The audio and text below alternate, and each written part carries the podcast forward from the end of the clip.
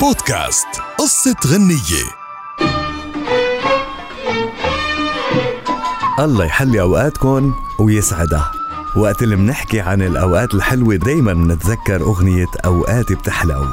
قصة غنية لليوم عن هذه الأغنية اللي كان مقدر أن تغنيها فنانة كبيرة ولكن سمعناها بصوت وردة الجزائرية اللي هي واحدة من أهم المطربات بالوطن العربي وقدمت خلال مشوارها الفني العديد من الأغنيات والأعمال الفنية الناجحة اللي حققت نجاح كبير وظلت عالقة بأذهان الجمهور العربي. قدمت وردة عدد من الأغنيات والأفلام السينمائية بفترة الستينيات ولكن مع فترة السبعينيات كانت وردة الجزائرية على موعد مع النجاح ما كانت تتوقعه وقت اللي غنت آخر أغنيات كوكب الشرق السيدة أم كلثوم. كان من المفترض أنه تكون هالأغنية لكوكب الشرق.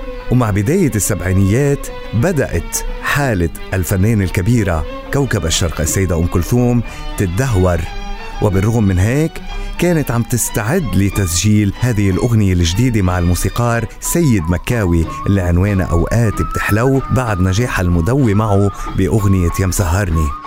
وكانت هالأغنية من كلمات الشاعر عبد الوهاب محمد وبالفعل سجلت كوكب الشرق أم كلثوم عدد من البروفات للأغنية بصوتها.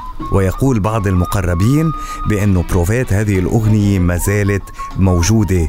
وكانت أم كلثوم عم تستعد لغنائها بحفل كبير عام 1975 ولكن هذا العام كان هو العام اللي فارقت فيه الحياة. أصاب الفنان سيد مكاوي حالة من الحزن الشديد عقب وفاة كوكب الشرق وظلت الأغنية ما حدا غناها. حتى قررت الفنانة وردة الجزائرية إنه تطلب من سيد مكاوي إنه تغنيها. بالبداية أبدى رفض كبير جدا وقال ما فيش حاجة كانت للست ممكن حد تاني يغنيها.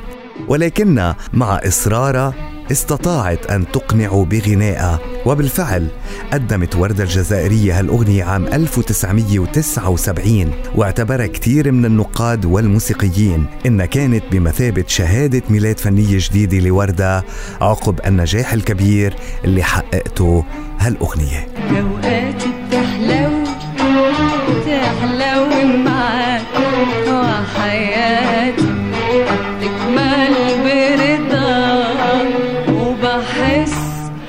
بروحي بوجودي من أول ما بكون وياك وبحس بروحي بوجودي من أول ما بكون وياك.